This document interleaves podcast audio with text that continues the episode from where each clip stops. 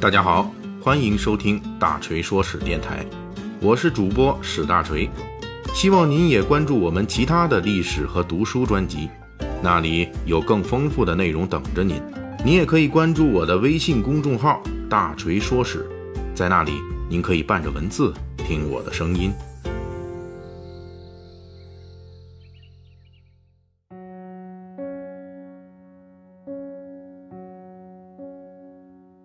这两天啊，有一件令全球球迷狂欢的事儿，那就是2018年俄罗斯世界杯正式拉开大幕。作为世界第一体育运动项目，这个世界范围内的顶级赛事吸引着全世界的目光。大锤在前几期的《水浒细节解密》中说过，咱们最近讲的都是《水浒传》中的白道、官道，已经讲过了《水浒》中涉及的八十万禁军教头、科举官制等等内容。不过，我们也在这个过程中插播过《水浒传与儿童节》这样的题目，这个可以参见《水浒细节解密》的第四十九集《水浒传：儿童身上的时代密码》。由于眼下呢全面开战的世界杯啊是目前这吸引眼球最高的活动，所以本期我们呢再插播一条，那就是跟大家聊一聊《水浒传》中涉及的古代足球运动蹴鞠。咱们这期之后继续回归《水浒传》的官道，讲述其中的秘密。说到蹴鞠啊，在古代它的字面意思就是它的运动内容，蹴就是各种脚踢球的动作，而鞠就是古代的球，蹴鞠合在一起，也就是我国古代的足球运动。它在我国起源非常之早，在神话传说中，炎黄二帝中的黄帝时代就已经开始踢足球了，在传说中。那时候踢的足球材质啊有点恐怖，主要是来源于被皇帝击败的蚩尤的身体部件。有的说是用蚩尤的脑袋，有的呢说是用蚩尤的胃啊把它切下来，然后呢这胃里边填上东西再当球踢，主要是在体育运动之余顺便继续羞辱蚩尤之用的。从考古角度来说，比较可信的说法是我国古代的蹴鞠运动。作为一种娱乐活动，出现于战国时代，在秦汉时期得到了极大的普及。像我们后世所熟悉的汉高祖刘邦、北击匈奴的名将霍去病、横槊赋诗的曹操等等，都是著名的蹴鞠爱好者。蹴鞠与世界杯的最大缘分，就是国际足联在十几年前就已经确认，中国古代的蹴鞠运动是现代足球的祖先。只可惜啊，我们这个现代足球的发源地，啊，真正的现代足球的水平不咋地。具体在《水浒传》中集中出现的蹴鞠，就是在第二回，描述擅长蹴鞠的高俅如何凭借高超的踢球脚法，获得了当时的端王，日后的北宋皇帝宋徽宗的青睐。书中写道：“也是高俅何当发迹，时运到来。”那个气球腾地起来，端王接个不着，向人丛里直滚到高俅身边。那高俅见气球来，也是一时的胆量，使个鸳鸯拐踢还端王。端王见了大喜，便问道：“你是甚人？”高俅向前跪下道：“小的是王都尉亲随，受东人使令送两般玉丸器来进献大王，有书呈在此拜上。”那端王。且不理玉丸器下落，却先问高俅道：“你原来会踢气球？你唤作什么？”高俅插手归附道：“小的叫高俅，胡乱踢了几脚。”端王道：“好，你便下场来踢一回耍。”高俅拜道：“小的是何等样人，敢与恩王下脚？”端王道：“这是齐云社，名为天下园。”但踢何伤？高俅再拜道：“怎敢！”三回五次告辞，端王定要他踢，高俅只得叩头谢罪，谢膝下场。才几脚，端王喝彩，高俅只得把平生本事都使出来奉承端王。那身份模样，这气球疑似吊胶粘在身上的。这段描写中提到了宋代的几个与蹴鞠有关的重要事物，第一样就是气球，所谓的气球是相对于唐代之前的用包括羽毛在内的各种东西填充的实心球而言的。从唐代开始，蹴鞠的球就改用了牛或者猪的髓泡，啊，也就是膀胱，吹上气充当球的内胆，外面再用皮子包裹，构成了真正意义上的皮球。北宋时代的皮球已经有了很好的加工工艺，施耐庵在这里的写作是非常准确的。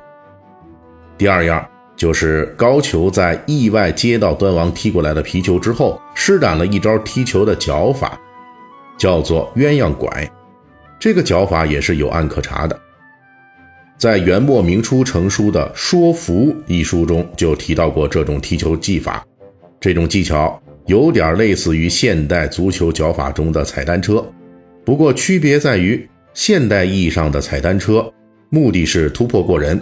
而鸳鸯拐则更倾向于一种花式足球杂耍。做这个动作时，球是在脚面上方的，也就是说，高俅施展的这一手重点不在于踢，而在于耍，把球在自己脚面上玩的团团转，就是不掉下来。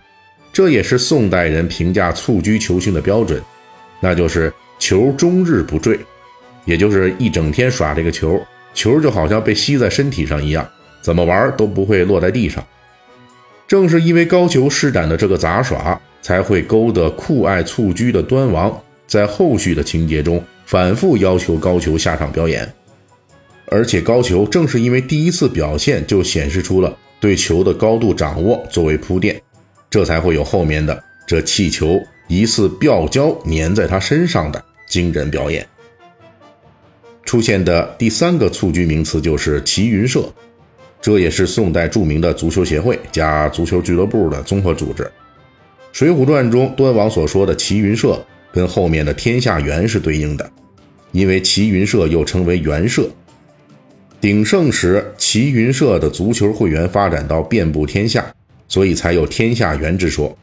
作为我国古代最早的足球组织，齐云社兼具现代足球协会和足球俱乐部的部分功能，设置了足球领域的。职业道德规范包括“十不踢”“十不许”等等。每年会组织全国足球球艺比赛和等级评比，而且会员在各地巡回表演的时候，还可以在当地的齐云社分社得到免费的款待。施耐庵之所以引用齐云社的典故，目的在于通过这个典故来强调皇帝和高俅都属于齐云社足球爱好者，在足球领域交流时并没有贵贱之分。因此，端王才会不顾礼节，跟一个小小的仆役高俅搞到了一起。但是，施耐庵在这里的情节安排实际上是弄错了，因为齐云社第一次出现在历史文献中是在南宋时期，齐云社也是南宋才出现的组织。而在宋徽宗和高俅活动的北宋末年，齐云社和天下元之名还没有出现。当然，历史上的宋徽宗确实是非常喜好蹴鞠运动的。他不仅赏识高俅的脚法，还在皇宫里搞足球队打比赛。说到这儿，肯定有读者听友们要问了：既然我国古代蹴鞠历史如此悠久，而在宋代又达到了如此普及的程度，从皇帝到地痞都喜好此道，怎么我国古代的蹴鞠就没有发展为现代足球运动呢？为什么没有发展出来今天举世瞩目的世界杯呢？这是因为蹴鞠运动在宋代之后遭遇了来自内外两方面的重大打击。外部打击最严重的就是明太祖朱元璋在洪武二十二年曾经下的全面禁止蹴鞠活动的命令，违反者把脚给剁了。这可是很残酷的刑罚。当然，法令的残酷只是一方面，蹴鞠最主要的消亡原因是它自身的缺陷。朱元璋禁止蹴鞠，其原因也是因为当时的蹴鞠。很多时候已经不是体育运动，而是一种纯粹的娱乐表演。对于朱元璋的手下官员和将领来说，沉迷蹴鞠已经跟当时嫖娼吃花酒的性质差不多了。其实，在《水浒传》中，对蹴鞠的这种缺陷也是有展现的，那就是高俅对端王的蹴鞠行为，更多是表演层面，而不是竞技活动。唐代以前，蹴鞠运动大部分是采用双球门。追求的是双方对攻的竞技比赛。从唐宋开始，蹴鞠运动演变为以场地中央的单球门为主，双方都往一个球门里射球。从此开始，蹴鞠运动逐渐从竞技比赛向技术表演方向发展。后来的南宋齐云社，一方面普及蹴鞠运动，一方面更进一步强化了足球的杂耍技能。齐云社组织的全球性足球大赛，并没有对抗性比赛，推崇的完全是球艺杂耍水平。从此，蹴鞠逐步退化为一种杂耍表演，而不是大众参与的体育运动。这也就与以竞技体育为特征的现代足球发展方向渐行渐远了。